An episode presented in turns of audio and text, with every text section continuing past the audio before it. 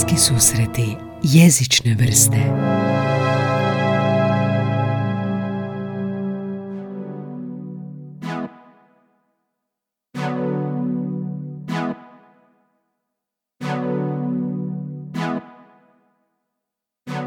Koliko ste dugo lektor? 30 godina gotovo.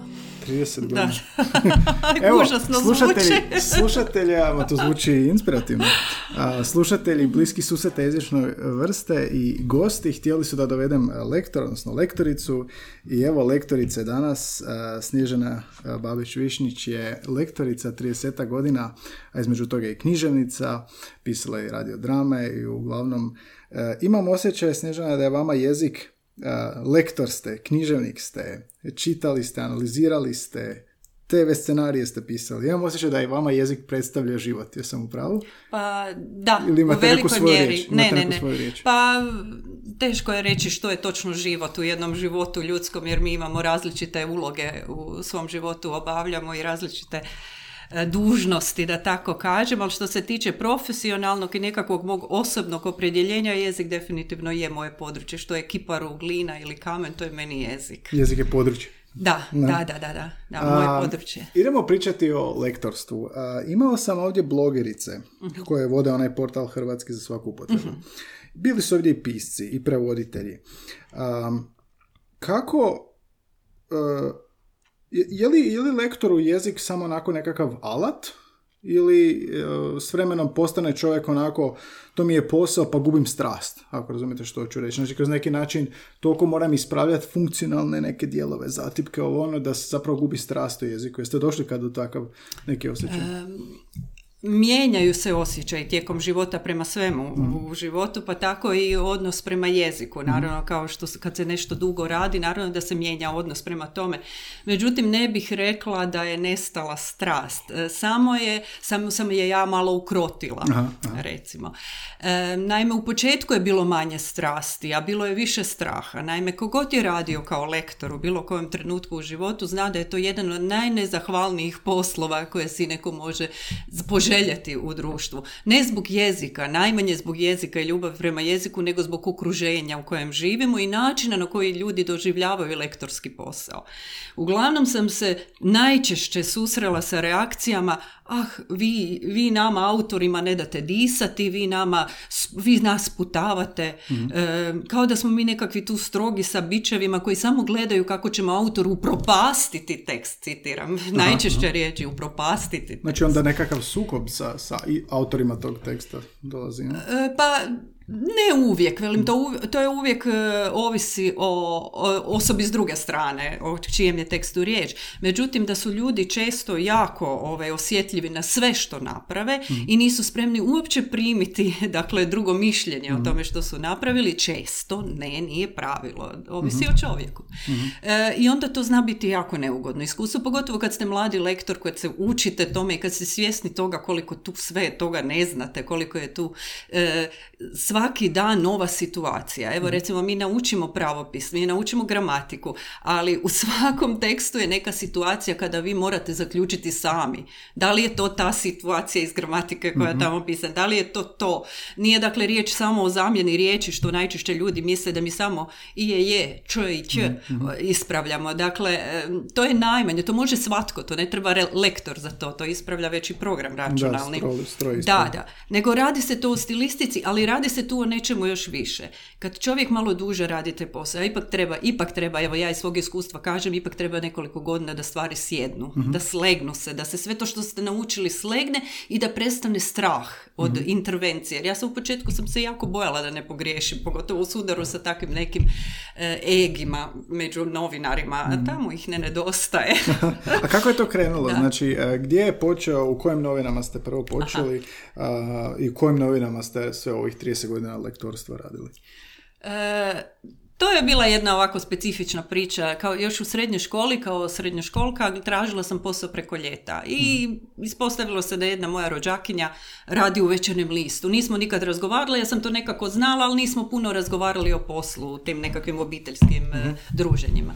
I onda kad sam ja razmišljala o poslu, i uvijek, a uvijek sam gledala na taj vjesnik, jer sam vlakom putovala od kuće do škole, i uvijek mi je nekako taj vjesnik bio pojam, tu se svašta događa i voljela sam jako čitati mhm. i pratiti različite časopise i tako. I onda sam ja nju pitala, ali postoji mogućnost da se nešto radi tamo? I onda ona meni rekla da me može, ali da me mora preporučiti, jer da tamo svi dolaze po preporuci, ne, ne, mhm. ne može se baš ovako.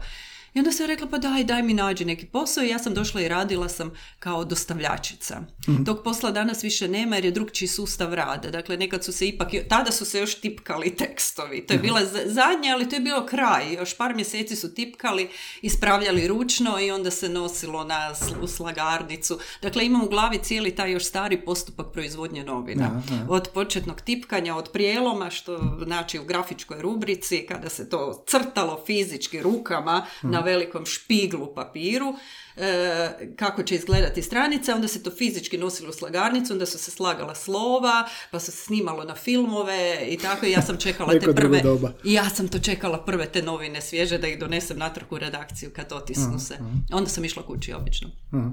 I onda kako sam počela studirati jezik i književnost, što mi je velika ljubav bila, nisam htjela odmah raditi još nešto s tim u vezi, nego sam htjela da, da budem potpuno fokusirana na studij, a da posao mi bude usputno, da me ne okupira, dakle da me ne preokupira i ne troši moje vrijeme, energiju mhm. koja mi treba za studij.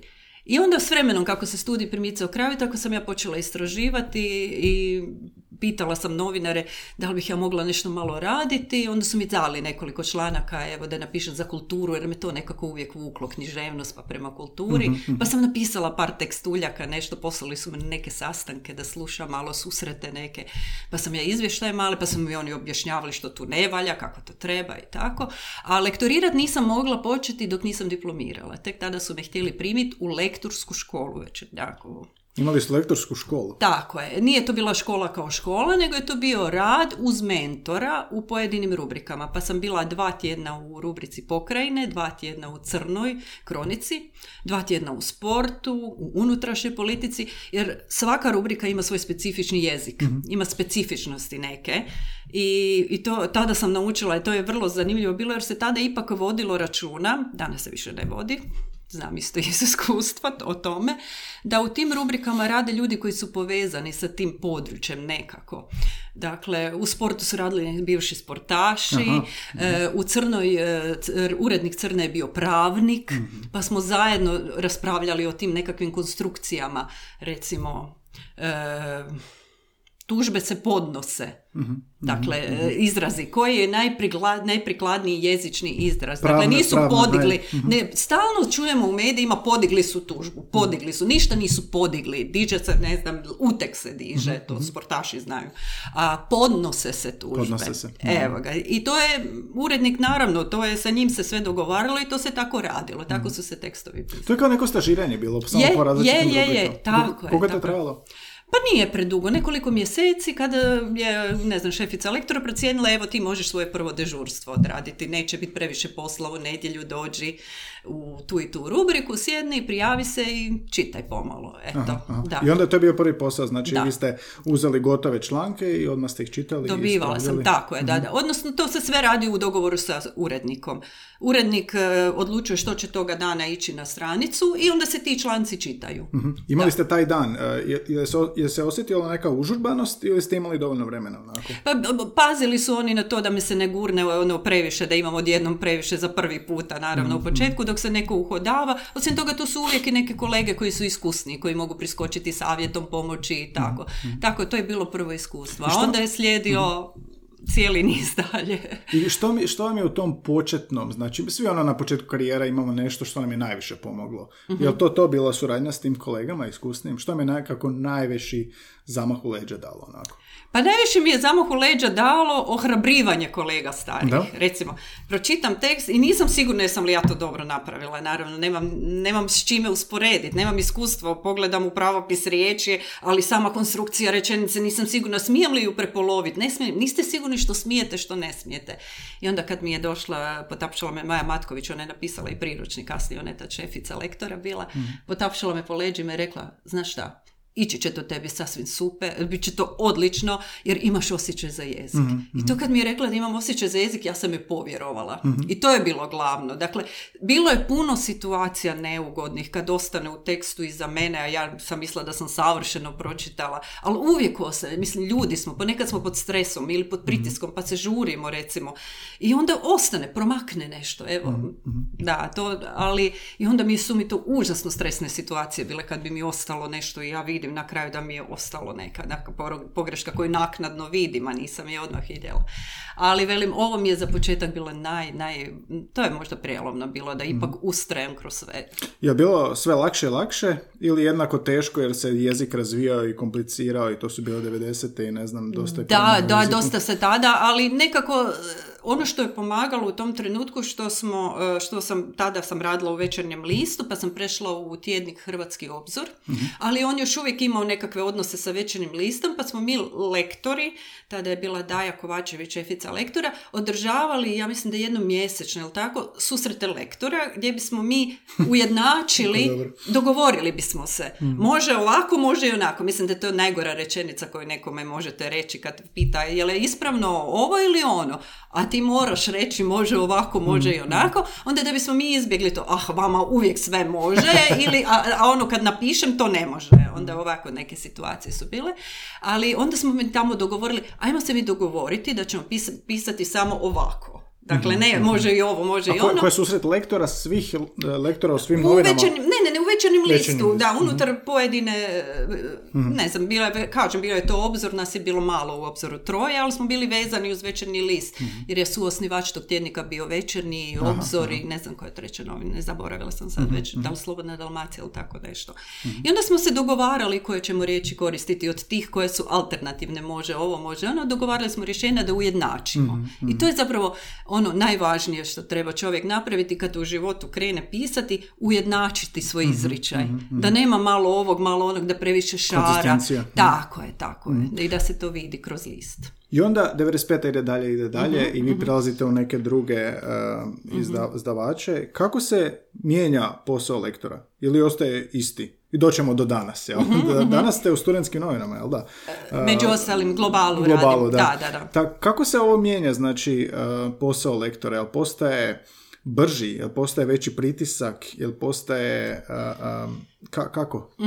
E, tada je bilo lako. Kad je bio večernji list, kad sam radila u Vjesniku posle, e, poslije toga, e, imali smo, mi lektori bi se našli i dogovorili bi se kako ćemo mi raditi. I imali, zato se i kaže da, da su nekad studenti uzimali Vjesnik, poslije se, dakle Vjesnik me obilježi jer sam ja tamo bila deset godina više do gašenja njegovog. To mi je bio glavni, tamo sam i napredovala do urednika. Više nisam bila lektor samo, nego sam i pisala sam uvijek, gdje god sam bila sam pisala, ali onda sam sve više pisala i uređivala i tako sam do urednik završila na tom mjestu kad je Vjesnik ugašen. Međutim, tada je bilo lako jer smo se mi svi lektori mogli naći i dogovoriti kako ćemo odrađivati poje. I tu se niko nije drugi miješao u posao. Dakle, nije se miješao urednik, glavni urednik, ovi, svi drugi su radili svako svoj Svako svoj. posao. Tako je. To, mislim da je to bilo zlatno, da je to zlatno pravilo i dan danas. Pustite stručnjaku da on radi svoj posao. Neka svako radi svoj posao. Danas se previše sve miješa, ali dobro, doći ćemo do danas malo po malo. Dakle, tako smo se mi u Vjesniku dogovorili i zato su mogli e, studenti, što sam čula kasnije, uzimati Vjesnik i neke jezične stvari baš na primjeru Vjesnika raditi, jer je bilo sve dosljedno, to što smo rekli, konzistentno. Mi smo dogovorili i moglo se to na, na tom primjeru i proraditi, neki problem gramatika, ne znam što se već e, radilo. Danas se to više ne može jer te konzistencije nema. Lektori su na neki način prepušteni stihiji. Evo, moje zadnje iskustvo je bilo u 24 sata u Štiriji. E, sva izdanja 24 sata. To je ne samo list, nego je tu i ekspres, tu je i tu su i oni e, astral, tu je e, koji su tu još prilozi bili? Znam da je bilo puno priloga, kao ono, cijeli kao časopis. To radi troje ljudi. Ta troje je bilo kad sam ja bila. Kad sam ja otišla, ostalo je dvoje. To Mhm. sve dvoje ljudi radi. Ekspres ima, onaj je imao kad sam ja ga čitala, oko 95 kartica tek, stranica. To je više od dvije, tri kartice teksta po stranici. Dakle, koliko je, i to sve u jednom danu se čitalo. A za usporedbu, koliko je u večernjaku bilo ili U vjesniku? večernjaku se čitalo, ne znam, imali smo svoje dvije, tri stranice e, koje, smo, koje su bile moje, recimo, o kojima sam ja vodila računa. Znači, puno više lektora. Da, eventualno kad je bilo ovaj, e, nije nego organizacija posla je drugčija bila i bilo je više lektora, naravno. Ali bilo je dežurstava kad je bilo po deset strana, kad je cijelu unutarnju trebalo oči, pročitati. Ali to je, mislim, vjesnik je bio veliki, dakle to je bilo puno kartica. Ali prema ovome u jednom danu sve pročitati, jednostavno nakon nekog vremena dođe do zasićenja i promakne u ovakvom naslovu e, zatipak, da ne kažem tipfeler, ne? 20 Ovakav naslov, ali ne vidim ga, dugačka riječ, kraj i unutar toga ne, ko je ovo čitao, a ko je drugi čitao, samo ja sve čitam, a- pa kaj nisi vidjela, pa Joj, gledala sam, nisam vidjela, bilo mi je deset stranica predamnom, letim kroz sve, to je, to, se, to je zovem čitanje u niskom letu. To je ovako. Pa znači nedvojbeno je smanji e, broj lektora, poveća im broj tekstova, da će biti grešaka. Ali zašto je došlo do tog smanjenja? Jel to znači niste bitni? E, ja imam više teorije, ima vi- više razloga, nije samo jedan. E, jedan je ušteda i nešto što se govorilo još davno prije da bi svaki novinar trebao biti pismen. Pa onda nekako možda se išlo i prema tome da bi se malo te novinare e, malo potaknulo, da budu malo, da malo se, dakle da se razvijaju malo i u jezičnom smislu, da ne ostanu stalno na svome pa neko će to popraviti. A to je dakle bilo savjet, preporuka, individualno, nije to bilo... Ne, nego tu se kretalo, a kako bih rekla, kako je do toga došlo. E, jednostavno, ove stare novine, e, tipa Vjesnik, Večernji list, oni su se mijenjali jer Večernji je propao. E, o bože, bože, Večernji nije ve propao još, Večernji traje. Vjesnik je propao, z- ugasili su ga, nisu ga željeli više financirati, ali e, ta struktura više ne postoji i više se ni, ni ne uspostavlja takva struktura. U Večernjem postoji još donekle, ali uz mnogo manje ljudi. Dakle, to malo ljudi što je ostalo čita mnogo više nego što je bilo prije. E, to je ušteda s jedne strane, s druge strane možda i želja da se malo e, potakne novinare, da oni malo više sami preuzmu uzde svoga odgoja jezičnoga u svoje ruke, pa da se malo i tu usavrše. Ali ja mislim, moja je teorija da, da su to krivi loši đaci. Naime, e, uvijek imate kad dođe u novi, u novi list, dolaze svake godine hijavate, su ih zvali u večernjaku. To su novinari, mladi novinari koji još nemaju novinarsko iskustvo i tek se uče. I onda imate odmah onaj jedan niz, jedan dio njih koji vole učiti, koji će sjesti s lektorom, slušati, gledati, pa zašto to ne valja, pa gledati, pa koliko puta, pa ako treba i tri, četiri puta popraviti tekst i neće im biti teško jer žele učiti, ali imate one koji su rođeni pametni.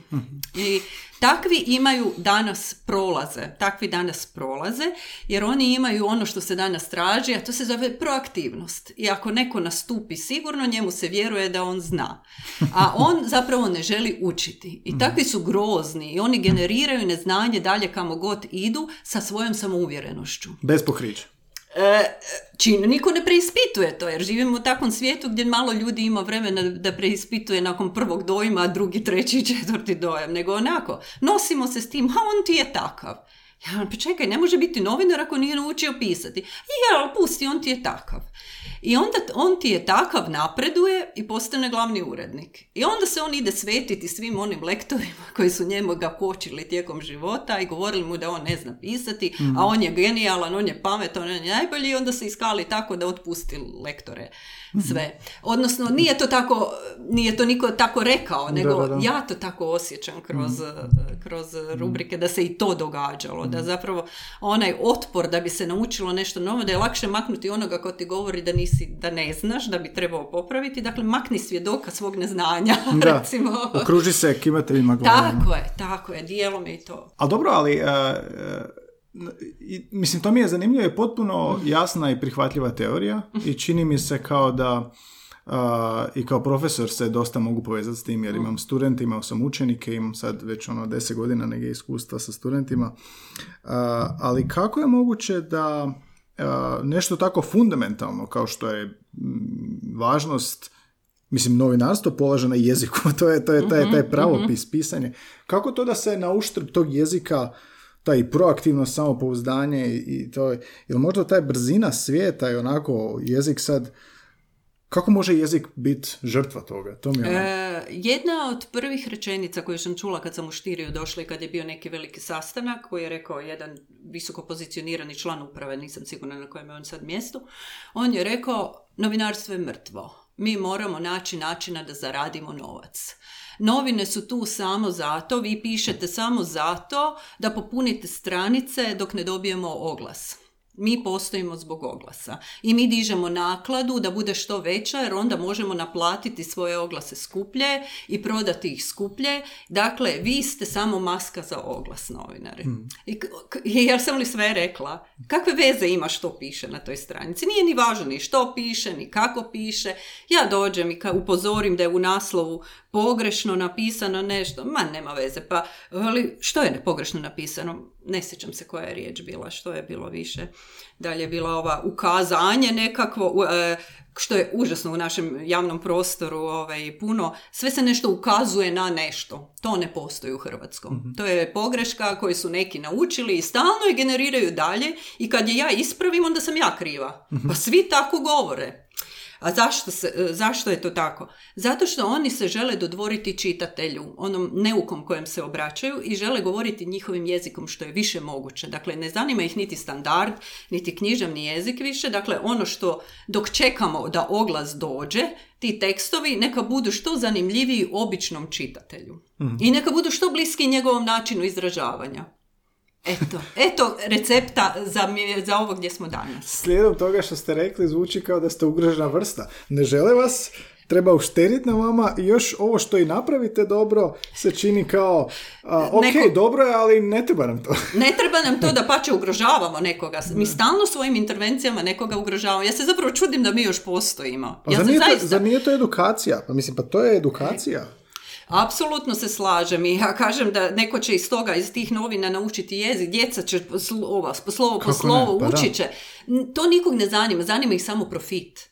A u tom u ove, ovo, ovo sve drugo nije uopće važno. Kupit ćete novine jer su jeftine. Kupit će jer ih je provukao clickbait mislim, Da, da. e, na internetu, a u novinama nekakav senzacionalistički naslov. Ići će čitati zbog tog naslova koji uopće u tekstu ne postoji uporište za njega. Ali to nije važno. Sve to nije važno. Važno je da je neko kupio nova, da je neko kupio, a oni i onako ne žive od novina, oni žive od nekih drugih e, djelatnosti koje su se generirale iz novina, tipa nekakvih oglasnika, tipa nekakve, nekakvih e, multimedijskih projekata, multimedijskih nekih sadržaja, kanala na YouTube-u, ne znam tako i sad. I svega što se može generirati iz toga. Sad kad smo rekli već internet, a, jel ste primijetili da možda u, s razvitkom interneta, da li je to utjecalo, je li, je to utjecalo na lektorstvo na nekako pozitivan način, ili ima to onih hašak i alata za, za, koje svako može koristiti, ili je razvoj tih tehnologija interneta još a, gore utjecao na, na lektorstvo, što ste, odnosno na, na pisanje, na pravopisne izričaje, na... Utjecao je gore jer iz iskustva znam da se recimo nekakve stvari na portalima uopće ne lektoriraju. To ide izravno. I ne znam ako ste gledali neke vrlo popularne portale, ne, sad ne stvaram lošu reklamu, da ne govorim baš protiv ciljano, govorim samo ono što znam. Prepuno je tipfelera, zatipaka, Da, da, da. hrvatska riječ, molim, zato govorim jer ne znam ko zna što je zatipak, ko ne da. znam. Ove, dakle, prepuno je zatipaka, nedovršenih rečenica, ali ono što je veći simptom, još gore od svega, da recimo kroz cijeli tekst vi ne vidite gdje se to dogodilo, a vrlo često se nađe i da nema imena osobe o kojoj se radi, jer se toliko pazi da se ne bi ponavljalo to, valjda u naslovu, nadnaslovu, podnaslovu, da su ga izbacili totalno. Da imate prazan tekst, a i sve je nategnuto, sadržaja nemaju ti tekstovi. E, konstrukcije su, sve su to nekakve konstrukcije. Prepun je internet toga. E, ne čitaju se. E, Na nekim portalima se redovno čitaju. I Radila sam i za takve portale gdje sam ulazila u svaki tekst i kad bih vidjela pogrešku, ušla bih u tekst, ispravila je odmah. Ali ima negdje gdje to nije bitno, samo je bitno da se odmah što prije vijest pojavi. Brzina. Dakle, brzina. Brzina, brzina, brzina. Ta, ta brzina isto onda žrtvuje, jel da? Da, apsolutno. Iako to je riječ o minuti. Ja ne znam kako smo nekada uspjevali e, tipkati tekstove, pročitati ih, prelomiti pješice, složiti svaku riječ u slagarnici i izlazile su novine u isto vrijeme koji danas. To mi je interesantno. U isto vrijeme, jednom na dan, recimo na večer, odnosno na večer, pa onda jutarnje izdanje, bili su čak i izdanja. Da. Mhm. I sad kad gledate internet, te medijske portale, se zgražate generalno. Profesionalna deformacija. E, više se ne zgražam jer sam shvatila da je to tako. Mislim, više se ne zgra- iznenađujem se, da. I šta, šta, šta nam to govori o jeziku? Ako je to tako, ako je greška toliko ponavljena da nije više greška, tako reći, da je to brzina. Šta nam to govori o jeziku? Pa nije jezik, govornici kreiraju jezik. Nema jezika bez ljudi. Dakle, uvijek su ljudi odgovorni za to. I oni oblikuju jezik. Niko drugi. Ne, nikakva se viša sila ne oblikuje, nego mi. I ovaj jezik izlazi iz nas. I struktura ta jezična koja postoji, gramatika, to isto je došlo iz korištenja toga jezika u nekakvog, i onda se usustavilo i uspostavljena su pravila, izraslo je iz govorenja, iz potrebe da se svi međusobno dobro razumijemo. Ono što neko ne razumije, e, kad govori nekakve svoje regionalizme koji su tako popularni, cura, dečko, to su regionalizmi, to nisu riječi iz standarda književnog jezika. Odnosno i to je i to je važno da kažem, evo što mnogo ljudi ne zna pa mi se ovaj e, pa se stalno čude kad tako kažem. E, standardni ili književni jezik se mora učiti kao strani jezik. Niko od nas nije rođen kao govornik našeg književnog jezika. On se uči kao strani. Mi, mi svi, svi progovorili nekim jezikom kojim su nam s mama i tata naučili na nekom laganom narječju. On može biti jako sličan tom jeziku javne Štokavsko komunikacije. pa- Ne, ali jezik se taj uči u školi kao i strani jezik od početka. Mhm. Dakle, nema tu nekoga kome, ko je rođen da govori književno, a da neko drugi nije. Mhm. Svi ga mi moramo naučiti. Zapravo smo svi na neki način bilingvalni, jer govorimo i materinskim jezikom i književnim jezikom. A zašto je potreban taj književni da bude baš takav? Da se svi u svakom kutku Hrvatske možemo razumjeti. Jer svi mi imamo nekakve izraze svoje. Mhm. I onda je ovo nekakva, onaj nekakav слой u kojem se svi zajedno susrećemo, gdje se svi možemo sporazumjeti bez obzira na te ove naše međuregionalne razlike. Kao oni krugovi što se Tako dodiruju u jednom... E, a funkcionalni, stil, e, funkcionalni stilovi standardnog jezika e, se razlikuju također. Dakle, imamo novinarski stil koji je specifičan za novine, jer novinari imaju potrebu za određenim konstrukcijama, riječima kojih neko drugi nema. Administrativni stil, bože moj, sudski, spisi Da, i da. sve. Dakle, mora se dopustiti neka specifičnost njima da oni sporazumijevaju se o tim svojim paragrafima, s člancima i svemu. Dakle, mora postojati nekakva specifičnost unutar toga. Dakle, onda književno-umjetnički jezik koji, u kojem vlada sloboda, kojem je dopušteno miješanje svega toga i kolokvijalni kolokvijalni, ono što kažem, ovaj loše govori. Da, ali u kolokvijalnom smislu, kada je riječ o komunikaciji među ljudima koja nije u javnom prostoru, dakle u javnom diskursu ovom medijskom, gdje se cijela Hrvatska mora razumjeti jako dobro, ako mi razgovaramo među sobom u kafiću, na kavi ili na dolcu negdje, to nas ne obavezuje na upotrebu književnog jezika. To sve prolazi. jel? Eto, da, tu Jer je, je to bitan prijenos poruke, Tu je, tu je bitan prijenos poruke i tu je dopušteno ove nekakve šarolikosti koje ovi, nažalost, uguravaju u novine. Mnogi Mhm. uguravaju to kao nešto, ne, nešto čime privlače. Dobro, i to što smo rekli, znači Da. jezik ne nastaje u nekoj sferi, u nekom svemiru, Ne, ne, ne, u u nekom- govornicima. tako je. što to govori onda o nama, o govornicima? To govori o nama da nismo osvijestili što jezik jest i što zapravo radimo kada tako činimo.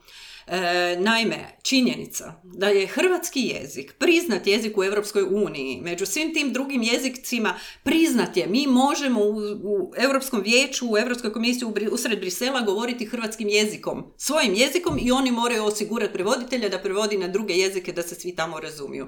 Dakle, drugi cijene naš jezik više nego mi. Kad se mi odnosimo na takav način, kao što sam do sad govorila prema svom jeziku, to govori, to go- govori o tome da uopće nismo svjesni što radimo. Da nismo svjesni e, što urušavamo. E, urušavamo komunikaciju kao prvo, jer uvođenjem regionalizama, e, nekakvih šatrovačkih izraza, nekakvih jez- izraza tipičnih za neke izolirane idiome koji dobro zvuče pa ih guramo naprijed, nismo svjesni da zapravo onemogućavamo ispravan prijenos poruke. Kad ne pazimo na pravopis jezik e, unutar književnog, a glumimo da koristimo književni, stvaramo također kaos jer možemo prenijeti pogrešnu poruku. Jer o malim nijansama ovisi e, hoćemo li se razumjeti ili nećemo, jer mijenja se smisao. E, vraćati znači dolaziti ponovno neka od negdje, a vraćati znači bacati čine. E, to je mala nijansa, samo jedna kvačica, čak pola kvačice, ali mijenja se smisao. A takvih ima situacija jako mnogo. I da nisam se bavila lektorskim poslom, ne znam da li bih ikad naučila više od pola njih s te situacije kada se mijenja smisao, dulji i duži, upotreba toga.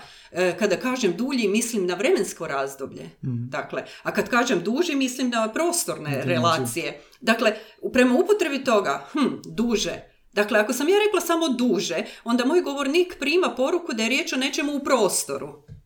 A, a možda sam zapravo mislila na vremensko razdoblje.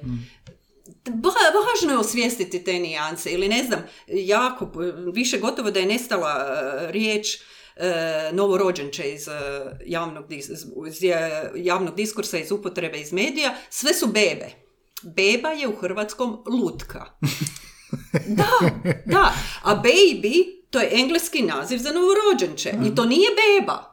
To je, to je, to ja nazovem poluprijevod, ljeni prevoditelj. Kad, slično je, slično je, pa smo si mi to samo preslikali, nismo čak ni preveli, samo smo preslikali. Zamisli u, u radu psiholo- psihologiji, ne znam, majke da pišeš beba, beba, beba. Pa da, mislim, da, beba, beba, zgodno, ne? I to, to su te nekakve nijanse koje treba ipak prepustiti stručnjacima. Ima jako mnogo toga. Čak i ja, koja to toliko dugo radim, uzmem onako priručnik ponekad ili novi pravopis, nova izdanja, izlaze nova izdanja i moram znati što se tu događa. I onda vidim, aha, aha, sad se piše ovako, oni sugeriraju da se piše tako, pa ja razmislim malo o tome, u odnosu na prije to je razlika i onda krenem ja primjenjivati novi pravopis. Recimo u pisanju upravnog govora, kada se piše sa crticom, da li ćemo na kraju te rečenice staviti točku, pa onda po crticu ili nećemo. Do sad pravopisi nisu tražili tu točku, ali meni ima logike. Malo sam razmišljala o tome, dakle ako ćemo staviti uskličnik ili upitnik unutar upravnog govora, dakle e, na kraju prije nego što na- opet povučemo crticu i kažemo rekao je taj i taj, ima mi smisla da bude i točka. Zašto ne bi bila točka? Završili smo tu rečenicu. Međutim, ja kad to primjenjujem, ja dobivam redom prigovore, to je meni ružno. To je meni Estetski. ružno. Kakva ružnoća ako je nešto pitanje pravila, propisivanja. Samo ćemo se dogovoriti u redu. Ne želite da radim po, po posljednjem pravopisu koji je izašao, pro- nego po kojem ćemo raditi. Dogovorimo se pa ću raditi po njemu. Ali mi se nekako čine neke stvari mi lektori nismo strojevi pa ubacimo sad softver u sebe najnoviji pravopis ili srednji pravopis ili nešto, nego nekako sa više godine iskustva izbalansiramo si taj odnos. Neke stvari preuzmemo, neke stvari ne preuzmemo jer se čini da su bolje riješene u ovome. Ali o tome ja uvijek prodiskutiram sa to nisu, to su obično tehničke stvari, evo kao što je pisanje upravnog govora, ne znam. Volim prodiskutirati s autorima o tim stvarima, iako znam dobiti jako, ovaj, ne znam, jedna se autorica smrtno uvrijedila što sam u njezinom tekstu, ne u upravnom govoru, jer kad govore likovi kroz književno djelo, onda je to, to njih karakterizira, to ne mijenjam, ali recimo u ovim drugim dijelovima teksta sam mijenjala puno u mnogo. E sad zamislite, puno i mnogo nisu isto, nego puno znači da je puna čaša. Čaša je puna. A ako je nečega mnogo, onda je nečega mnogo. Dakle, opreka prema punom je prazno, a ne mnogo, a mnogo i malo. Neki, to u javnom također prostoru se sve više gubi ta razlika. A ukazanje da ne kažem. ukazanje je samo gospino, a ovo sve drugo, dakle, uvijek mora ići ukazuje se u hrvatskom. Kad se koristi glagol ukazuje, mora ići sa povratnim se. Inače se ne može upotrebljavati bez toga. Spomenuli ste ove pravopise. Nekad me uvijek onako, i znam da ima slušatelja koji su isto htjeli odgovor na to pitanje. Mhm. A, kako je došlo do toga da imamo više pravopisa i, i, i je li to otežava lektorima posao? I sad ste rekli ovo usuglašenje, koji ćemo Mhm. pravopis, Matice Hrvatske, hrvatski pravopis, školski. Um, zašto, zašto postoje toliko raznih pravopisa? A slušajte, e, ljudi se bave jezikom e, i znanstveno se bave jezikom, ne samo da se bave jezikom što govore ili, ili pišu u tom jeziku nešto, nego se bave znanstveno jezikom i promišljaju jezik. I zašto bi oduzeli nekome od njih, e, od tih znanstvenika koji su toliko ušli u jezik i ovladali njime i promišljaju o njemu, e, s kojim pravom bi mi njima oduzeli legitimitet da nam ponude neko rješenje koje su oni sami iskristalizirali iz sveg tog proučavanja jezika. Jer pazite, bavljenje jezikom, pa čak i u lektorskom smislu, zahtijeva da imate i nekakav i trodimenzionalni odnos prema tom jeziku, da malo shvatite kako se on, razgri- e, kako se on razvijao, kako smo mi došli do tog današnjeg izraza, recimo. Naravno, neću ja svaki izraz sad to odvagivati, međutim, kad sam bila mladi lektor, nastojala sam si što više situacija koje me muče razjasniti kroz, kroz literaturu. I išla sam koliko sam mogla istražiti da si jednom objasnim za svagda. Tako da ja iza svake svoje izmjene stojim. Stojim jer sam si je objasnila. Dakle, ne ponavljam je zato što mi je samo neko rekao to ti nije dobro tako, nego treba neko. tako, nego zato što sam na dva ili tri izvora našla zašto se to tako koristi. Recimo da je, e, da je priroda i narav, da je narav došla iz ruskog jezika i da je ona zapravo isto znači priroda, međutim da je narav ostala e, se koristi samo za osobnost, dakle za nekakvu našu, ono, našu e, naše karakteristike, našu osobnost, to, to bi bila naša narav, a sve ostalo je priroda. Dakle, došlo je, došlo je do nekih, ulazila su riječi iz drugih jezika, ulaze i danas, ali moramo im naći mjesto. Ponekad one čine tako distinkciju, kao priroda i narav, ali pone, ponekad su one i suvišne. Recimo, iz engleskog se beskri- nekritično se uvoze riječi, tako da mi se u jednom trenutku, to je već davno sad bilo, odjednom mi je počelo vrviti tekstovi sa izrazom hektično. Sve posle hektično ovo, hektično ono, hektično. I nisam povezala to odmah e, sa engleskim. Onda sam si uzela malo, pa sam krenula čitati, čitam i strane portale i tako, i onda sam uočila da su i oni povećali količinu upotrebe te riječi kroz, dakle, u nekom razdoblju. I to su naši samo preuzeli, odnosno nisu preveli, ono, ja mljeni prevoditelj sustav, dakle, samo su preslikali, umjesto C su stavili K. Mislim, Takve stvari se svakodnevno događaju i to je ta ljenost onoga ko prenosi da provjeri do kraja, da se konzultira, da pita. Evo ja sam sad imala neku situaciju, da li bismo, ovaj, kako bismo mi na hrvatski preveli e, clickbait. E sad, e, kako bismo preveli? Sad, pa ja sam zvala Institut za hrvatski jezik, tamo su svi na godišnjem. Istraživala sam neke, e, što sam našla na internetu. Ja imam ideju da bi to bio mamac, mamac da kliknemo na nešto. Pa je to sve predugačko njima Da, bila ta konstrukcija. I ja našla tamo ženu, našla muškarca, nisam ni sigurna s kim sam razgovarala na kraju jer svi su na godišnjem, pa je teško naći sugovornika, ali smo razvili živu raspravu. Pa ovo je mamac, da, klik, ali može biti poveznica na nešto. Pa je, ali to nije jednoznačno dovoljno, odla- odlazimo predaleko. Mi smo raspravljali dvadesetak minuta o tome i na kraju smo se, onako, našli smo neko kompromisno rješenje, rekla sam potpuno prevođenje neće pa biti dobro i onda smo našli ajde mamac za klikove, iako ovaj klik mene isto također muti. Smeta. Ne smeta. Ne, nemam ja ništa protiv da mi spomenemo to kroz tekst, ali ne može to biti jedini način na koji ćemo govoriti o tome. O tome se radi. Dakle, i danas, vjerovali mi ili ne, u našoj zemlji žive ljudi koji ne znaju engleski i ne moraju ga znati. Koliko god je on svuda i svi se čini, svi ga znaju. Ne znaju ga svi. Imamo starije ljude, imamo, vjerujte, starijih od 60, 70, 80 godina koji su učili njemački ili ruski u školama, a engleski su pohvatali koliko već po ovim medijima su mogli u posljednje vrijeme. Da, ali imaju pravo na... na Tako, imaju pravo. E pa to kažem. U Briselu imamo pravo biti samo Hrvati i govoriti samo hrvatski. A ovdje kod nas se našim ljudima uskraćuje mogućnost da razumiju tekst u novinama, jer je pun anglizama. Mislim, tako da malo bi trebalo razmisliti o tome. Da. Imali smo jednu, a, imao sam jednu gošću ovdje e, koja je rekla kad ugostiš e, lektoricu pitaju ovo i ona je prevoditeljica i pitala je a, da pitam lektore zašto, mislim ne vas nego općenito Da, da, da. je lektore, jer kao prevoditelj onda se dosta susreće, zašto su nam lektori utjerali strah u, koste, u kosti, kao a, godinama smo koristili izraze i u riječnicima piše boja se ovom, ne znam, ukoliko a, i sad se recimo ne smije koristiti ukoliko, nego To nije ako, nije, točno. a- ako nije toliko, nego E, ako. Ali to je nešto. uvijek bilo tako. Ali to je od uvijek tako. Ukoliko uvijek dolazi u svezi sa utoliko. A ovo je drugo... A, umjesto one upotrebe kako najčešće kažu, ukoliko tamo dolazi ako. Ali ima i, ali u čemu se radi? Ako je utoliko, ut- ukoliko utoliko vezano, ok, koristimo ga, ali oni ga nikad ne koriste. Nikad neće iskoristiti to, uvijek ga pogrešno koriste. Dakle, u tome se radi da, da nikad nisu shvatili pravo mjesto za pravu riječ, recimo. A da ovo mjesto gdje bi on njima baš tako paše taj ukoliko, da je tu puno bolje riješiti na drugi način. Ja ponekad, kad e, lektoriram tekstove koje su prevođeni, onda tražim uvijek i izvornik. Jer volim pročitati sebi tu rečenicu i dođem do iznenađenja. Aha, to je ovaj htio reći. Dakle, više mi pomogne izvornik, ponekad mi nije jasno iz prijevoda što, što, o čemu se tu radi, o čemu je riječ u toj rečenici. Dakle, ispravno je reći o čemu je riječ. Iako sam sad kolokvijalno skrenula i napravila pogrešku.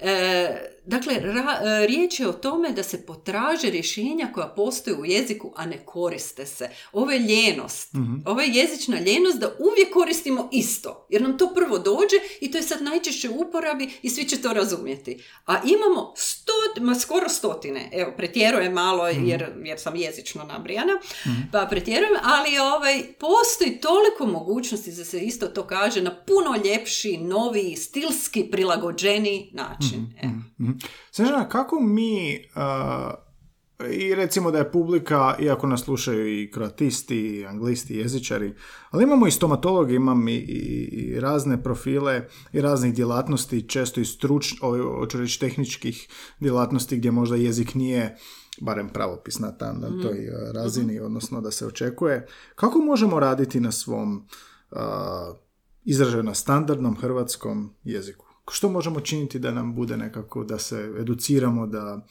radimo što manje grešaka, da učimo raditi što manje grešaka? Kao prvo moramo željeti učiti. Mhm.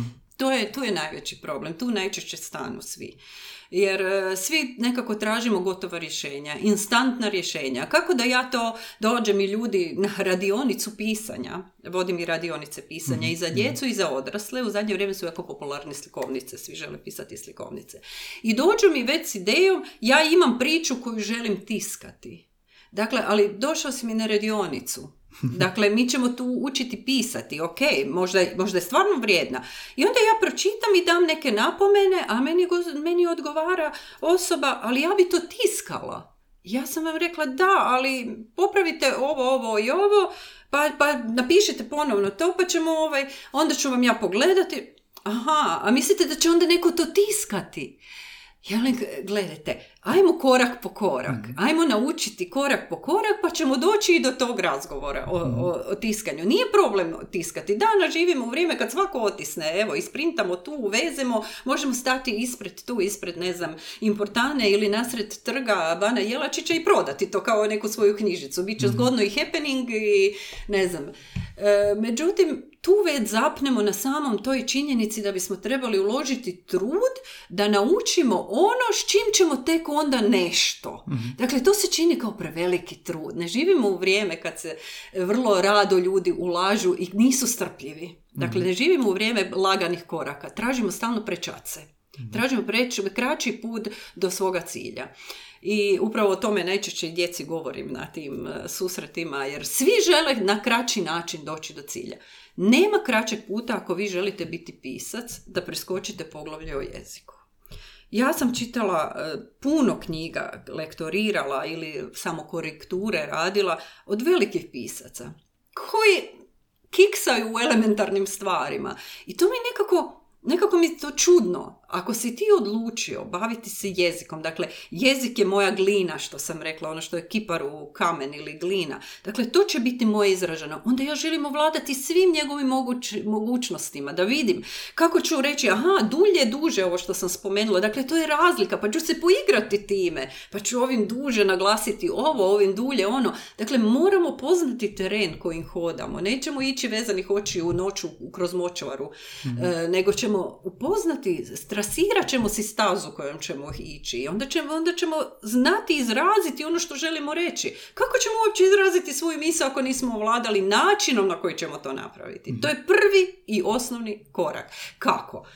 Čitajući i učeći. Nema drugog puta. Moramo učiti. Svuda oko nas su sada, pogotovo danas kad sam ja počinjala i učila se lektorstvu, nisam imala puno na raspolaganju mogućnosti. Bio je jedan priručnik, jedan, dva pravodpisa su tad bila Londonac i onaj još stariji Aničev, dakle koji je već pomalo izlazio, nije se više njega pridržavalo, Londonac, pa onda se radi od sad neki drugi.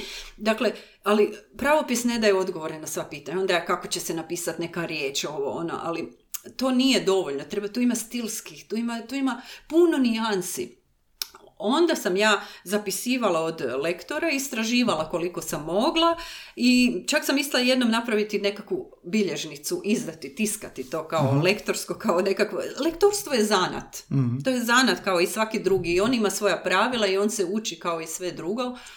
I to su napravile na kraju lektorice na Hrvatskom radiju i zove se lektorska bilježnica i ta njihova tiskana lektorska bilježnica sa savjetima je najbliže onom mojoj bilježnici koju sam ja imala. To je taj nekakav zanat koji se prenosi s koljena na koljeno. To je iz bilješke iz bilježnice jedne i druge i treće sabrane na jednom. Dakle, to je, to je jedna od najposebnijih knjiga koja postoji u jeziku i dan danas. A kako biste mladima savjetovali? Evo, Z generaciji. I to je nemaju vremena, nemaju strpljenja što oni mogu čitajući što? Što, što da čitaju? Kako da rade? E, a moraju čitati. E, ima na internetu jako puno stranica sa savjetima jezičnima mhm, danas. Mhm, mhm. I danas se puno više jeziku pridaje pozornosti u srednjoj školi nego što je u nekada bilo. Dakle, ja vidim i zbog te ne, mature nesretne koje bih ja ukinula, jer je užasan stres svima, svima, osim onima koji su je uveli pa likuju što su djecu uveli tako nešto ili sebi spomenik napravili, ne znam, matura je grozna. E, ali, zahvaljujući njoj, djeca se bruse i jezično kroz školu više i vidim ja i čujem jer imam dvoje svoje djece da su oni više radili s jezik nego što smo ih mi, nego što smo mi radili, da oni puno bolje barataju jezikom nego što sam ja u njihovoj dobi baratala. Dakle, ja sam bila na neki način tu više prepuštena sebi, ali sam ja voljela čitati. A tada su u nakladničkim kućama radili dobri lektori, strogi, oni koji su utjerali strahovima u kosti prevoditeljima i oni nisu propuštali samo tako. Pazite danas, ja dobijem iz nakladničke kuće roman od 450 kartica i pitaj me jel može do preksutra. Jel može do preksutra? Mislim, e, ja mogu reći ne može. Ja obično zavučem koji dan. Kažem, evo, skoro sam gotova, kažem može, uzmem, ali onda produžim još. Međutim, ima puno mojih kolega koji a priori odgovaraju može, može, može.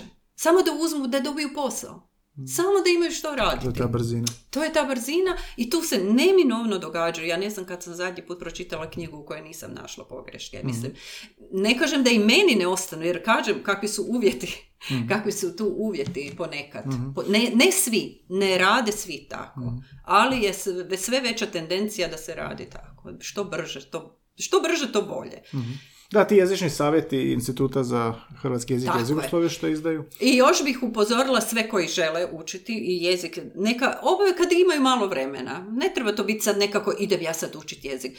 Na stranicama instituta oni su uveli one male savjetnike. mm Objavljuju svakakve male cakice. Dakle i ovo i clickbait i takve stvari. oni bolje, bolje hrvatski. Tako, tako je, tako je, da. Evo, neka si s vremena na vrijeme otvore, po, pročitaju jednu do dvije, koliko vremena imaju, ili dok se voze u autobusu, zgodno je za pročitati. Ja ponekad znam otvoriti onako, pa se iznenadim čak nad nečem. Joj, vidiš, ovo je bolje rješenje, ovo je, da, da, ovo mi se sviđa.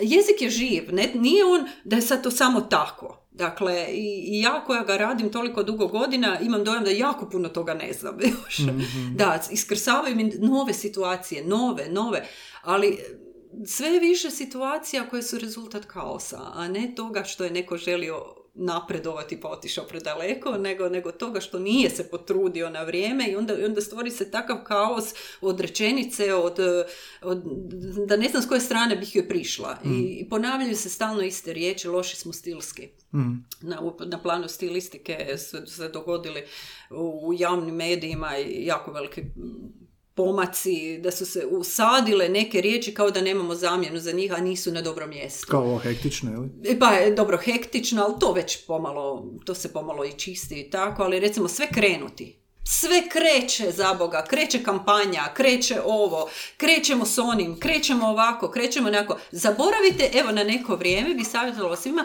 zaboravite u izražavanju kretati.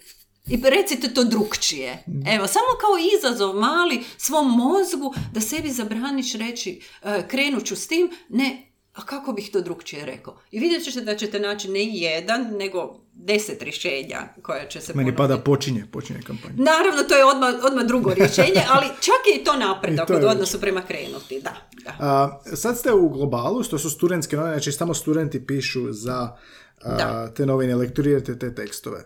Kako, uh, kakav je jezik Z generacije, to je Z generacija koja pišete. Kakve su vaše intervencije? Primjećujete tu da je današnje izražavanje mladih puno brže, bolje ili su neke specifične greške ili sa razvitkom tog i vremena, Instagrama, društvenih medija da je to utjecalo na izražavanje Z generacije? Ste primijetili što? Pa, e, to je individualno. Nema Ima nekog- pojedinaca koji se jako lijepo izražavaju i koji koriste e, lijepi širi dijapazon riječi. Stvarno ima i gdje ne znam što bih popravila poneka, možda predugačka rečenica ili neki anglizam koji se može vrlo lijepo zamijeniti sa hrvatskom riječi, ali kažem ja, nije posao lektora da je on tu čistač. Ni- Nije moje, ja i neću očistiti jezik od stranih riječi, nego želim pored te strane riječi da bude stoji i hrvatska. Čisto da se vidi da imamo mi svoju riječ, pa možeš ti onda upotrijebiti malo i startup. Ali nemoj svaki puta reći startup kompanija, startup kompanija, startup kompanija, ako pišeš o startup kompaniji. Nego malo reci, reci kompanija s tržišnim potencijalom, s razvojnim mogućnostima, koja ima potencijal za razvitak na tržištu. Dakle, to naglasi na početku, onda možeš i startup nabaciti ponekad. Ali nemojmo ujednačavati sve, pogotovo ne na tako loš način. E, I tu, to sam primijetila, da se ponekad em, neki mladi novinari uhvate tih nekih izraza i onda se vrte, stalno vrte iste riječi. Stalno vrte isti dijapazon glagola, e, imenica, preuzimaju i jako se puno koriste nekakvi izrazi koji su suvišni u novinarstvu, a ono, ne znam, tipa mm, bilo kako bilo, ne znam, i takve, takve nekakve doskočice kojima uopće nema mjesta na papiru, a čak i meni znaju promaknuti ponekad jer ih toliko se često pojavljuju. Pa bih ih poz- pozvala da uvijek sebi spostave izazov, kažemo to drugčije. E, primijetio si ono na zadnjoj stranici da piše male jezične savjetnike. Da, to mi je super. Oni uvijek izrastu iz onoga što mi se u tom broju Mhm. zapelo za oko. Nešto što vidim da je, da je ovaj, da se po- ponavljalo nekoliko puta, onda imam potrebu to staviti Mhm. na, istaknuti im. Ja se nadam, evo, s obzirom da ja ipak nemam kontakta sa njima, što mi je jako žao. Bila sam dva puta pa smo razgovarali malo onako i kao nekakav seminar mali smo imali i tako.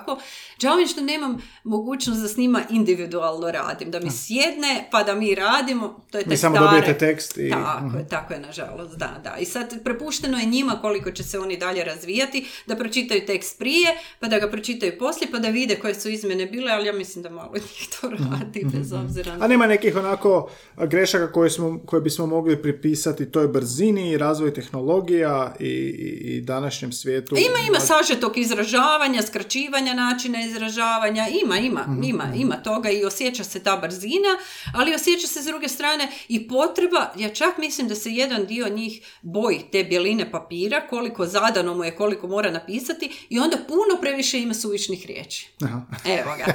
To To ima je za seja onih matura što su... ne znam, da, da, da, da, to su tipa ovo, te, bilo kako bilo, no koliko god to bilo, pa onda nepotrebne rečenice, a što će se zapravo dogoditi, to ćemo tek vidjeti, Da, da, da. mislim, e, taj tip nekakvih... e, To je kad na, fra- na engleskom isto tako kad pišu kao sad ću, sad ću reći što sam htjela reći. Da, da, da, da, da, da, pa te najave, pa ponovi mi i sami kaže onda mi još govornik jednom to kaže, dakle ponavljanja, ponavljanja tako. A je li im a, iskustvo, jeste primijetili da isti autor, mladi student, isti autor, kroz više tekstova napreduje?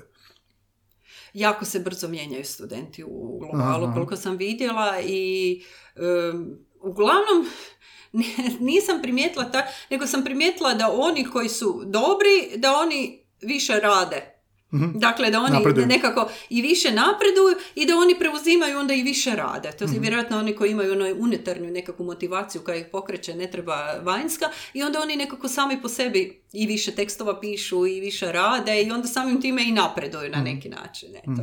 Da. Mm, Baš je lijepo ovo što ste ispričali za, za, za, otvorili malo i oči, ovo sa Europskom unijom je baš onako upečatljivo mi ostalo. A, htio bi se pre, e, skrenuti na književnost jer ste i spisateljica ste i primarno pišete a, priče za mlade. Za djecu. Da, za djecu. da. I to sam baš imao gošću koja je mlada spisateljica, Sanja Sadić-Jungić, Mhm. i onda smo govorili o young adult kao fiction, kako englezi definiraju. Mi imamo za djecu i mlade kao jedno. Mhm. pa smo pričali o tome je li to djeca, mladi, jel to može biti u istoj. Ali dobro, kako ovoga, zašto pišete za djecu? Zašto i kako je pisati za djecu? Što je tu bitno? Što je tu inspiracija i kakva je ta književnost u odnosu na književnost za odrasle? Evo, mogu govoriti svoje, u svoje ime, Mhm. ne znam kako je kod muškaraca, ali mogu govoriti čak u, u ime više, više žena koje poznajem, a to je da su one počele pisati kad su dobile svoju djecu. Mhm. E, jednostavno, recimo, prije toga ja nisam razmišljala o književnosti za djecu. E, pisala sam za odrasle, napisala sam nekoliko drama, ne znam, niz kratkih priča i tako, ali nisam, o djeci nisam razmišljala. E onda kad su došla moja djeca, onda nam se otvori cijeli novi svijet, jedan novi spektar problema, nečeg, novog- čega, čega čovjek nije svjestan ovako dok nema, tu, dok nema njih. I onda odjednom uđete u taj svijet vrtića, parkova, mama ovo, nema problem ovaj, problem onaj i počnete razmišljati o tome, a ono što je mene ubolo baš onako, što je meni potaknulo na pisanje, je bila činjenica da sam vidjela da se neke stvari ponavljaju koje su se u moje doba ponavljale. Tipa, e, zaposlena mama nema, nema vremena uopće za razgovor s djetetom, nego e, daj se duša ti tu poigri, mama, ne, mama, daj mi reci, o, poslije ćemo, sad ja moram skuhat ručak, sad moram ovo, pa ćemo onda ono, poslije ćemo razgovarati, to poslije rijetko kada dođe. Dakle, zaposlen, prezaposleni roditelji i djeca koja ostanu nekako bez odgovora i nekako su sama po sebi imaju dojam da ih se ne čuje. Evo, ta- to je bilo ključno moje, moja motivacija. Ja sam imala često osjećaj kroz odrastanje da me ne čuju. Da im govorim, ali da me ne čuju, da su zaokupljeni nekim svojim. I to sam vidjela ponavlja se oko mene i onda je to me motiviralo da napišem prvu knjigu Upomoć mama se smanjila. Kad sam mamu smanjila, da je kćer postala starija od nje, pa se kćer morala brinuti o mami kao nekad ona o njoj. Dakle, zamijenila sam im uloge na neki način da im, da im dam lekciju jedno i drugo da počnu razgovarati, da, da čuju jedna drugu. E, dakle, to je motivacija bila moja. Eto. A to su mi potvrdile i kolegice koje pišu za djecu druge žene, da najčešće se u tom trenutku to dogodi. A možda i kod muškaraca isto tako i da kad postanu očevi to ne. A što djecu privlači da čitaju to? Jesu li to ti e, problemi s kojima se mogu identificirati, ta priča, ili postoji... e, kako znate pronaći priču za dijete da ono otvori to i želi čitati? A, voljela bi da to tako ide, da ja nađem priču pa da dijete tu priču prepozna i da ju počne čitati, međutim mi živimo u kompliciranom svijetu. Ima jako puno medija oko nas, prenošenja informacija na sve strane, ali pra- neke ciljane informacije jako teško dolaze, se teško probiju kroz tu šumu. Na smo okruženi informacijama, ali pogledajte strukturu tih informacija. To su poluinformacije, to je više kao nekakva kulisa koja skre- skriva pravu istinu kad kad mi se čini. Od svih tih informacija mi ne znamo što je istina, što je, što je zapravo informacija u tome. Dakle, to, dobro, sad da ne ulazim u to, to promišljala sam i o ulozi medija i o tome e, u takvom svijetu, dakle da ne ulazim, da ne otvaram cijeli taj spektar novi. Dakle, medijska pismenost znači, na kojoj treba raditi, ona mora biti ugrađena u, od početka u odgoj. Bez toga će biti izgubljeni. Biće kod crven kapica u šumi okružene čoporom vukova. E, dakle, izgubljeni u svijetu. E, naime, e, ne može doći informacija o novoj knjizi da postoji nova knjiga koja problematizira neki problem koji je prepoznat. Svi problemi o kojima sam ja pisala su izrasli iz, iz dječjeg svijeta. Iz onoga što sam čula, iz onog što su mi rekli, iz razgovora u parkiću, u školi, e, na rođendanu nekom usputnom. Sve je proizašlo iz života. I mi kao pisci nemamo više način da to plasiramo, da to dođe do našeg korisnika, do našeg čitatelja. Između su silne rešetke i prepreke, e, a ono što dolazi do njih, oni misle da je to ono što da je to najbolje što ima. A do njih dolaze samo najagresivnije. Dakle, informacije koje su se uspjele probiti zahvaljujući tome što imaju na sebi vezano puno senzacionalizma, jer su ih napisale poznate osobe, jer je to plasirano na neki način, to je novi Harry Potter, to je nešto, dakle, napuhane informacije dolaze do djece, ali ove nekakve obične, realne, čuj, postoji roman o, o zlostavljanju među djecom, e, u kojem se nudi rješenje, jer je, proživljeno je sve to, u kojem se nudi rješenje za to, to ja sam sigurna da bi to imalo svoje čitače, ali djeca ne znaju za to da postoji, roditelji ne znaju za to da postoji, učitelji su prezaokupljeni onim svojim svijetom u kojem žive, također ne znaju da to postoji, nemaju vremena, niko nema vremena. A mediji koji bi trebali prenijeti tu informaciju, oni su svi zaokupljeni profitom i samo plasiraju informacije koje bi se većini mogle svidjeti. Koga zanima tamo neka nagrada za roman godine e, koja problematizira nešto jako važno među djecom. To se uopće više ne pojavljuje u novinama. Dakle, tu imamo jedan veliki problem da prave informacije ne možemo probiti se do pra- čitatelja, do onog korisnika. Individualno nastavnicima ovisi ako su u tome. Mm. Ima, stvarno ima profesora koji, e, nastavnika, razredne nastave, profesora koji prate književnost, ali jako ih je malo i ja ih ne mogu kriviti zbog toga. Svi smo zaokupljeni svojim poslovima, nemamo vremena pratiti što se događa na književnoj sceni, stalno novo. Ali, dakle, gubi se smisao, dodjeljuju se tri velike književne nagrade svake godine, to su zapažena dijela, ali ta dijela ne znam koliko dospiju uopće do djece, koliko uopće roditelji znaju da je neko dijelo nagrađeno, da ga kupe, jer ajde, kupili bi roditelji. Ja sam sada bila na gostovanju u Švicarskoj u trećem mjesecu po hrvatskim školama. E, imala sam u doba korone, što je bilo još dodatno onako, e, baš je sve to začinilo, pet susreta na kojima su roditelji djeca pokupovali što god sam donijela. I meni se to u životu nije dogodilo. Da je neko toliko željan knjige, još pogotovo nakon razgovora, kad go, o čemu je ta knjiga, pa ja kažem, gledaj, ja ti tu upozoravam na to i to. I ako to pročitaš, tebi se to ne mora dogoditi, značeš izbjeći to na vrijeme Da, da. i kako, kako bi se mogao osjećati ako ti se nešto slično počne događati. Oh, ne, to je djeci zanimljivo. Evo, na taj način im pristupam. To je djelomično i odgovor na ono pitanje kako tražim ono o čemu ću pisati i kako djeci pristupam na tome. Em, ne pišem zato da ih zabavim, iako na, želim da im bude zabavna knjiga dok je čitaju, nego želim da nešto nauče. I pazim na jezik, možda to nije popularno, jer popularnije su one knjige u kojima oni imaju jezik prilagođen njima. Kad čujem to prilagođen njima, to mi znači kao da ih guramo da ostanu dole, kao da im zaustavljamo razvoj.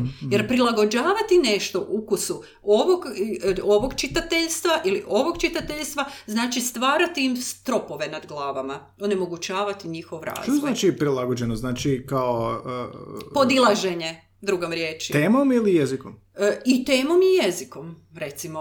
E, Dobro, sad tema. Tema može biti bliska svima, recimo Facebook, Instagram, to je svima blisko, ok, dakle nije to podilaženje, ali način na koji ćemo to obraditi, tu temu. Ako ona ide previše duboko, nije dobro, djeca gube interes. Dakle, mora biti površno obrađena na zabavan način, jezikom koji će oni dobro razumjeti, odnosno koji koristi fraze koje oni koriste. Pa to onda nema napretka. nužno. Nema napretka, a jako puno se na to gleda da se takve knjige daju djeci ono što oni vole čitati. Evo, baš sam nedavno pisala jedan tekst za jedne e, srpske novine, kontaktirala me njihova jedna e, gospođa koja uređuje jedan list o, o književnosti za mlade i sad je baš o lektirama bila tema i kakve bi knjige trebalo danas nuditi djeci. Svi ja, gdje god sam bila ovako na skupovima kod nas, pa treba im ponuditi ono što oni vole čitati. Ja velim, ljudi moji, pogrešno. Pogrešno. Ne kažem ja da, da oni, ne treba im nuditi ono što vole čitati, jer oni će to uzeti i pročitat će i ovako i onako, ako oni to vole. Ako će ih nešto privući tome, to će oni čitati. Ali u lektiri mora biti ono što oni moraju pročitati, jer je to procijenjeno stručno tijelo, neko koje pretpostavimo da postoji, sada ne postoji, ali recimo u idealnom društvu će postojati i procijenit će da je neko djelo primijenjeno određenoj dobi, postojalo je već takvo tijelo pa će biti opet, da je pri- prilagođeno određenoj dobi i da djeca iz toga uče nešto što će im trebati dalje, dakle otvara puteve njihova razvoja, a ne da ih zaustavlja tu i sada pa da njima bude zabavno samo. Dakle, mi nismo znali neke stvari koje smo imali u školi, bile su nam velika tlaka. Meni je gramatika bila tlaka. Evo, ja ne, da mi je neko rekao da će se ja baviti jezikom, ja ne bi vjerovala, jer sam ja bježala od toga, nisam se osjećala sigurno na tom području, nisam nikad svladala, bila u tom osnovnoškolskom razdoblju, toliko dobro jezik da bi se sigurno osjećala u korištenju gramatike. Uvijek sam bila sigurna da negdje nešto sam pogriješila. Mrzila sam je, ali time što radite na onome što vam izaziva nelagodu, vi tu nelagodu prevladavate I, i, i tako omogućujemo sebi razvoj. Mhm. O tome se Pa to, to, to mi je zanimljivo ja sam sa, sa, sa prijašnjim gostima isto pričao. A, ja sam pobornik ovoga što se, što se, pa to bi baš volio čuti što mislite. Ajde uzmemo recimo tinejdžere, da uzmemo formativna razdoblja kada je to, Mhm. kako je baš uh, turbulentno razdoblje. Jer moguće stvoriti taj neki, uh, kako bi to rekao, utopijsku lektiru u kojem će biti kanon, u kojem će biti što je stručno tijelo, kako god postojalo, odlučilo, a koje, koje će biti u kapacitetu 50%, a da će 50% biti i sad neću reći što vole, nego ćemo im dati pet žanrova u kojem će oni moći birati. Jer ja sam, nisam bio motiviran u srednjoj školi čitati lektiru, jer me ništa od toga nije zanimalo i sve mi je bilo, a, pročitat ću jel moram, a neke knjige koje sam htio pročitati, pročitao bih ih u jednom danu. Mhm. Ali nisam to mogao provući kroz lektiru. Mislite da je moguće takav neki sustav koji bi ja smatrao? Je, je to nešto Pa ne da je moguće, nego, nego se to mora. To se mora napraviti. E, svi zapravo moramo uzeti više stvari u obzir. Što lektirom želimo uopće postići? Mi moramo si najprije e, iskristalizirati to. Čemu služi lektira? I kamo ona vodi? Dakle, čemu taj odabir? Što mi želimo time postići? Ako nemamo odgovor na to pitanje, on, onda, onda je besmisleno uopće raspravljati o lektiri. Naime, ja smatram da lektira mora poticati razvoj e, dakle svih potencijala u osobi. Naravno, neće čitanje potaknuti sad sve potencijale, ali dobar dio njih može. Dakle, e, nekada su se knjige koristile kao e, sredstvo za, gdje se tražilo pomoć. Kad je čovjek imao problem, tražio je način rješenja. I meni su knjige pomogle u određenom životnom razdoblju. Ponudile su mi neka rješenja. Ja stvarno vjerujem u moć knjige, da ona može djelovati. Naime, ako odaberemo dijela koja će tako osvještavati pojedinca, da razmišlja, da promišlja svijet oko sebe, da, da razvija njegovu kreativnost, da mu potakne, da ga mu golica te moždane vijuge, onda je to dobro i za društvo u cjelini. Onda on će biti e, zadovoljan pojedinac u društvu i on će funkcionirati dobro. Naime, mora, ci- mora se društveno, mora postojati društveni konsenzus o lektiri što mi njome želimo postići. Što mislite da je najvažnije da postignemo? U Najvažnije je da postignemo da se oslobode djeca osjećaja da im se nešto nameće. Stalno se nešto nameće. Ne govorim pritom o tome da, evo sad možda zvuči kontradiktorno prema ovome što sam prije rekla jer su nam davali. Ne, upravo se o tome radi. E, djecu treba učiti stvarima koje će im trebati, ali da ona znaju da će im to trebati, da oni imaju već svijest kroz taj obrazovni sustav da će im to trebati. Sad ću da se ne dodirnem baš ovaj, e, i građanskog odgoja i zdravstvenog odgoja, ovaj, ali to je povezano i sa lektirom. Naime, od početka treba graditi pojedinca, odgajati ga za mjesto u društvu, da nema ovakvih, onda nećemo imati problema ni s koronom, ponašanjem pojedinaca s koronom, jer će biti osviješteni. Oni će znati da čine dobro i za sebe i za drugoga time što stave masku i peru ruke i, i ponašaju se odgovorno. Dakle, ako ćemo na tome raditi od početka, onda će sve ovo biti elementi koji će oslobađati pojedinca osjećaja da mu se nameće nešto što njemu nije jasno. Pa će neće imati više potrebu e, stvarati e, teorije zavjere, jer će osvijestiti mehanizme svijeta kako funkcioniraju i naći će u njemu svoje mjesto, realno. Ne ovo imaginarno, kad mi imamo stalno, tu su nevidljivi neprijatelji, G5 mreža. To su sve posljedice neobrazovanja i rupa u obrazovanju. I nečitanja na kraju krajeva. Jer čitanje stvara, gradi pojedinca iznutra. I stvara mu osnovu za razmišljanje. Ono stvara i kreativne slike. Pri čitanju mi stvaramo neke slike unutra. To potiče razvoj kreativnosti u bilo kom smjeru, u bilo kojem sferi se života bavimo. Evo ja djeci znam reći, e, ljudi, jeste li čuli za Steva Jobsa ili Billa Gatesa? Onda se oni smiju, ha, ha, ha. Je li- znate zašto su oni tako uspješni? Pa oni su čitali po sedam knjiga na tjedan. Bill Gates i dalje čita, navodno. E, ono, dakle to, to čitanje, ta navika čitanja tjera mozak da bude aktivan i to onda stvara i druge ideje. Na kojem god području djelovali, onda te ideje pomažu i razvijaju To se kreativnost. slažem, kreativnost. A. Nek- neki ljudi govore, vole govoriti soft skills. To nisu, to ni, nima ništa soft u tim da, skills. To, to, je, ne. to je prvo. A onda idu ovoga... Ja se sjećam jednog trenutka u svom školovanju, dogodio se e, na trećoj godini fakulteta, na predmetu koji se, e, joj, ne znam se više, scenska umjetnost zvao ili nešto, kod profesorice Buhoberac, koja je odjednom od nas tražila sasvim drugčiji pristup radu. Tražila je da pročitamo dramu i tražila da napišemo esej. Onda je tražila da taj esej e, ne bude ponavljanje, dakle, priče nekako, nego da mi, da to bude nekako kao nekakva impresija. Da mi oslobodimo sve. I ja se sjećam da se meni u tom trenutku dogodio nekakav klik u glavi da sam osjećala kao da sam izašla iz ladice.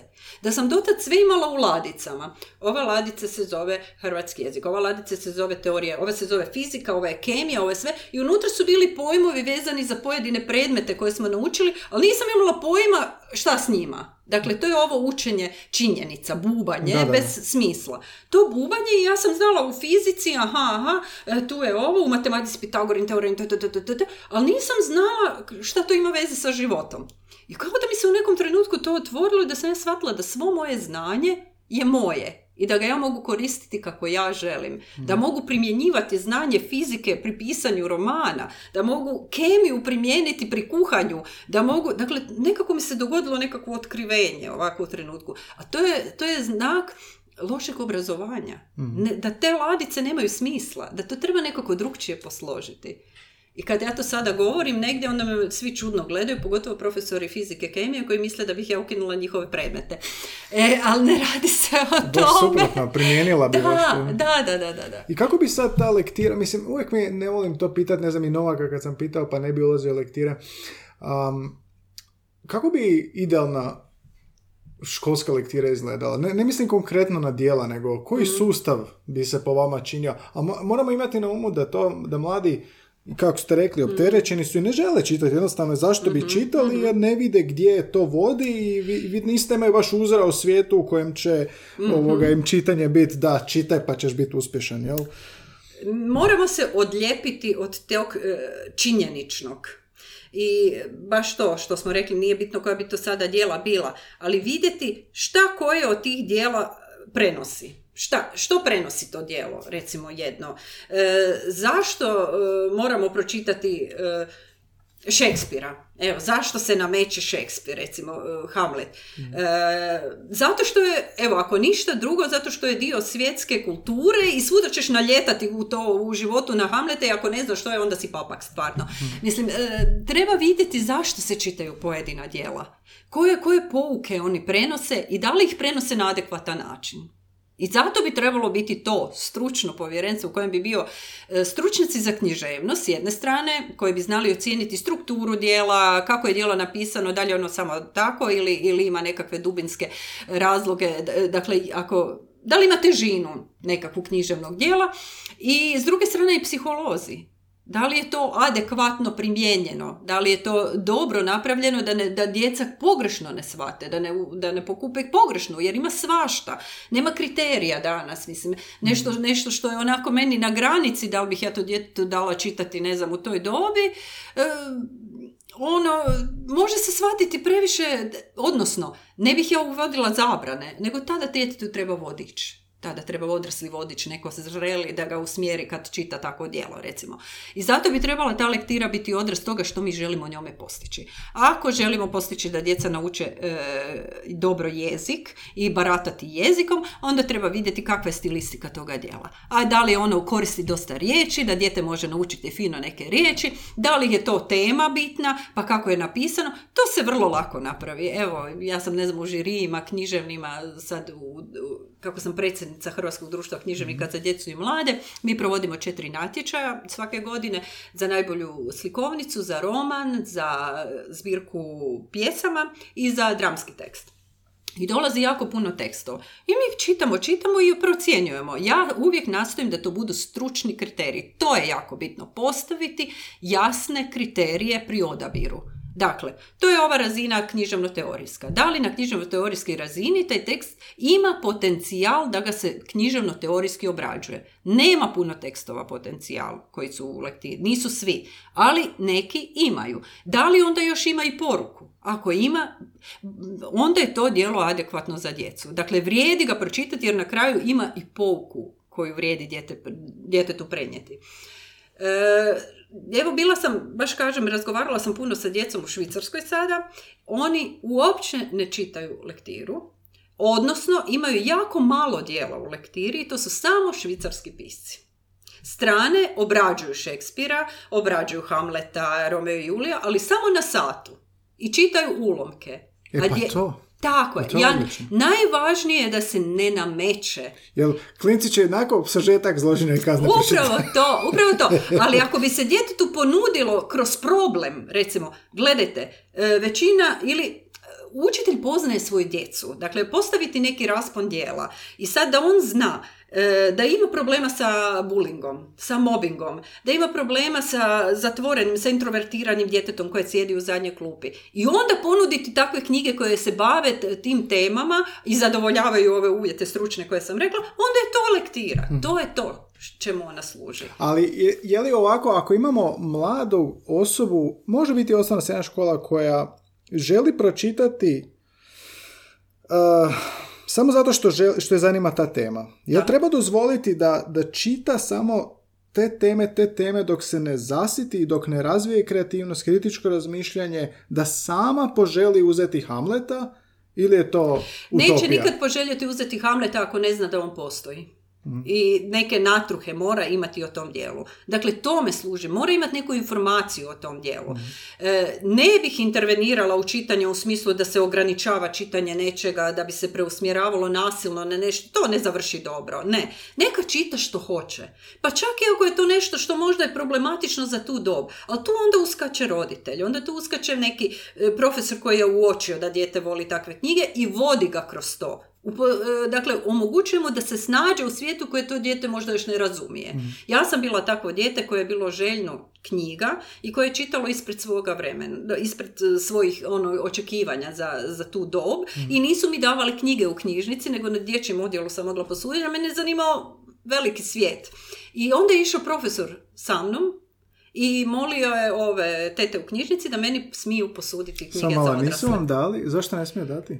Pa jer imaju valjda nekakve pravila da to je za djecu, a ja sam bila dijete, ne znam, deset godina sam imala, ali sam bila gladna i žedna i čitala sam sve što, sam, što mi je dolazilo pod ruku. Eto. Naravno, one su bile vodič, da ne uzmem ja baš bilo što, ali da meni mogu dati nešto iz... Za, za mlade roditelje koji nas slušaju, Da. od tog bi trebalo krenuti zapravo. Od čitanja pred spavanje. Apsolutno, apsolutno.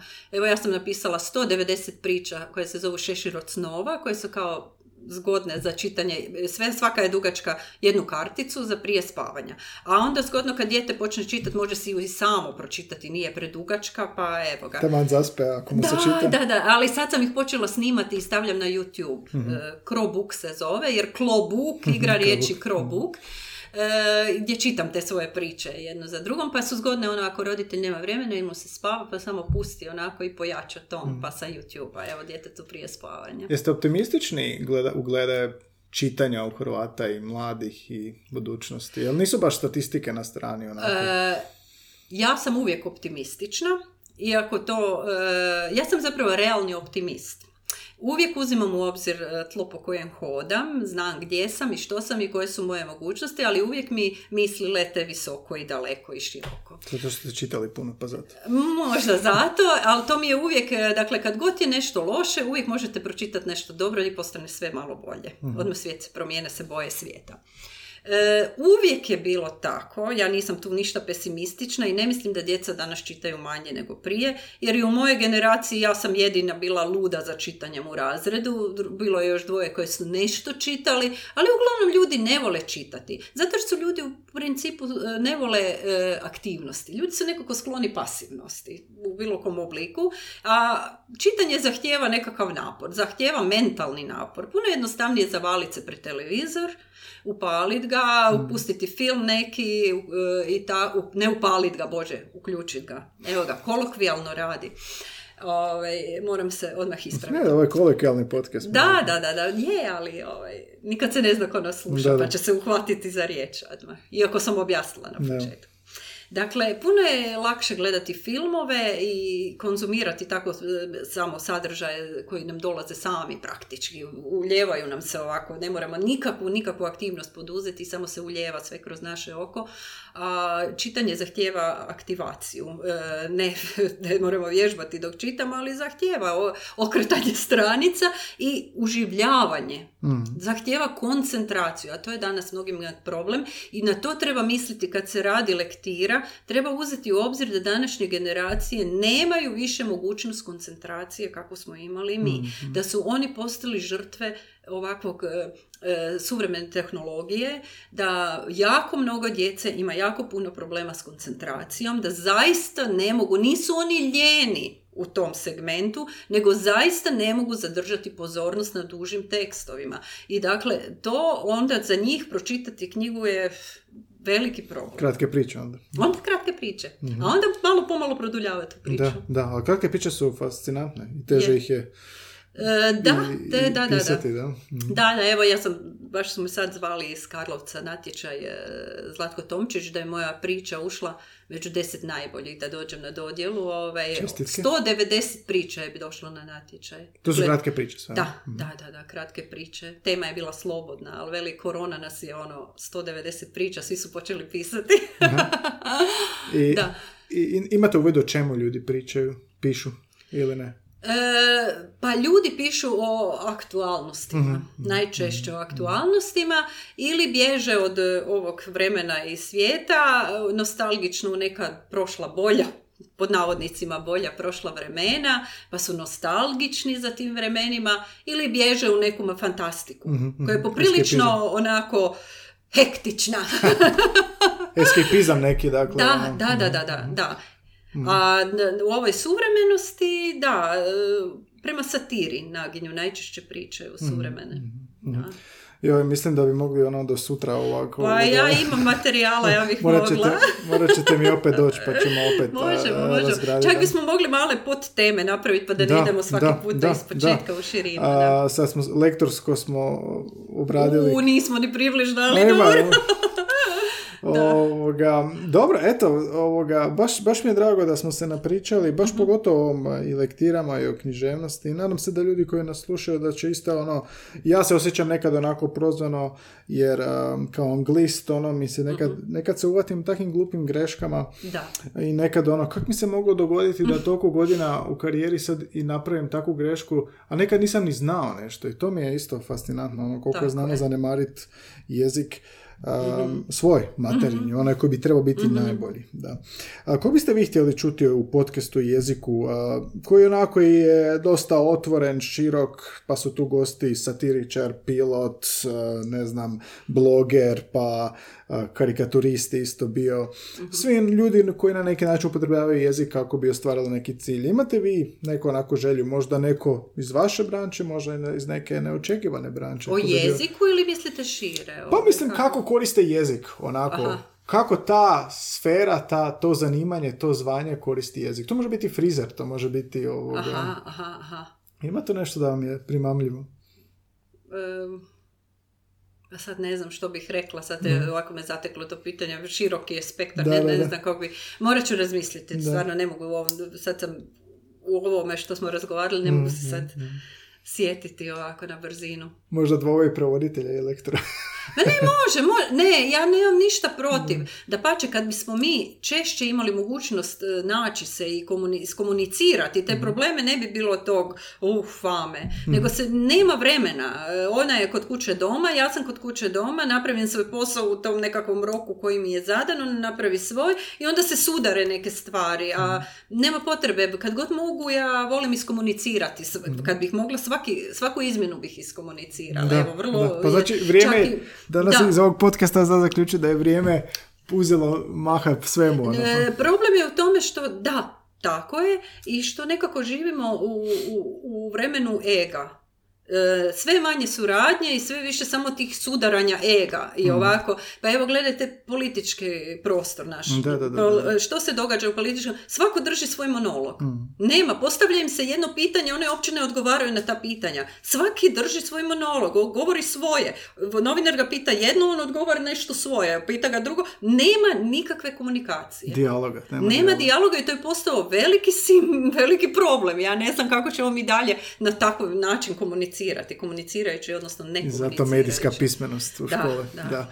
Snježana, puno hvala i eto ovoga, u ovom bliskom susretu e, sa Snježanom smo otkrili dosta o kako se jezik mijenja, kako je žrtva eto, vremena, brzine, profita. Da, svega što ljudima nije strano. da, da, sve, sve što uvijek muči. Eto je ideja za priču o tome. Da, da, da. Bliski susret jezične vrste, svaki ponedjeljak e, gosti inspirativni poput Snježane koja je 30 i više godina lektor, književnik. A i sama ima 30, mislim, Da, da, da, nemoguće, nevjerojatno. Počela je s nula. Tako da, ovoga, pratite svaki ponedjeljak nove epizode. Evo, tu čuli smo do sada i voiceover a, umjetnike, i speakere, i satiričare, književnike, prevoditelje. Evo sad imamo konačno i lektora.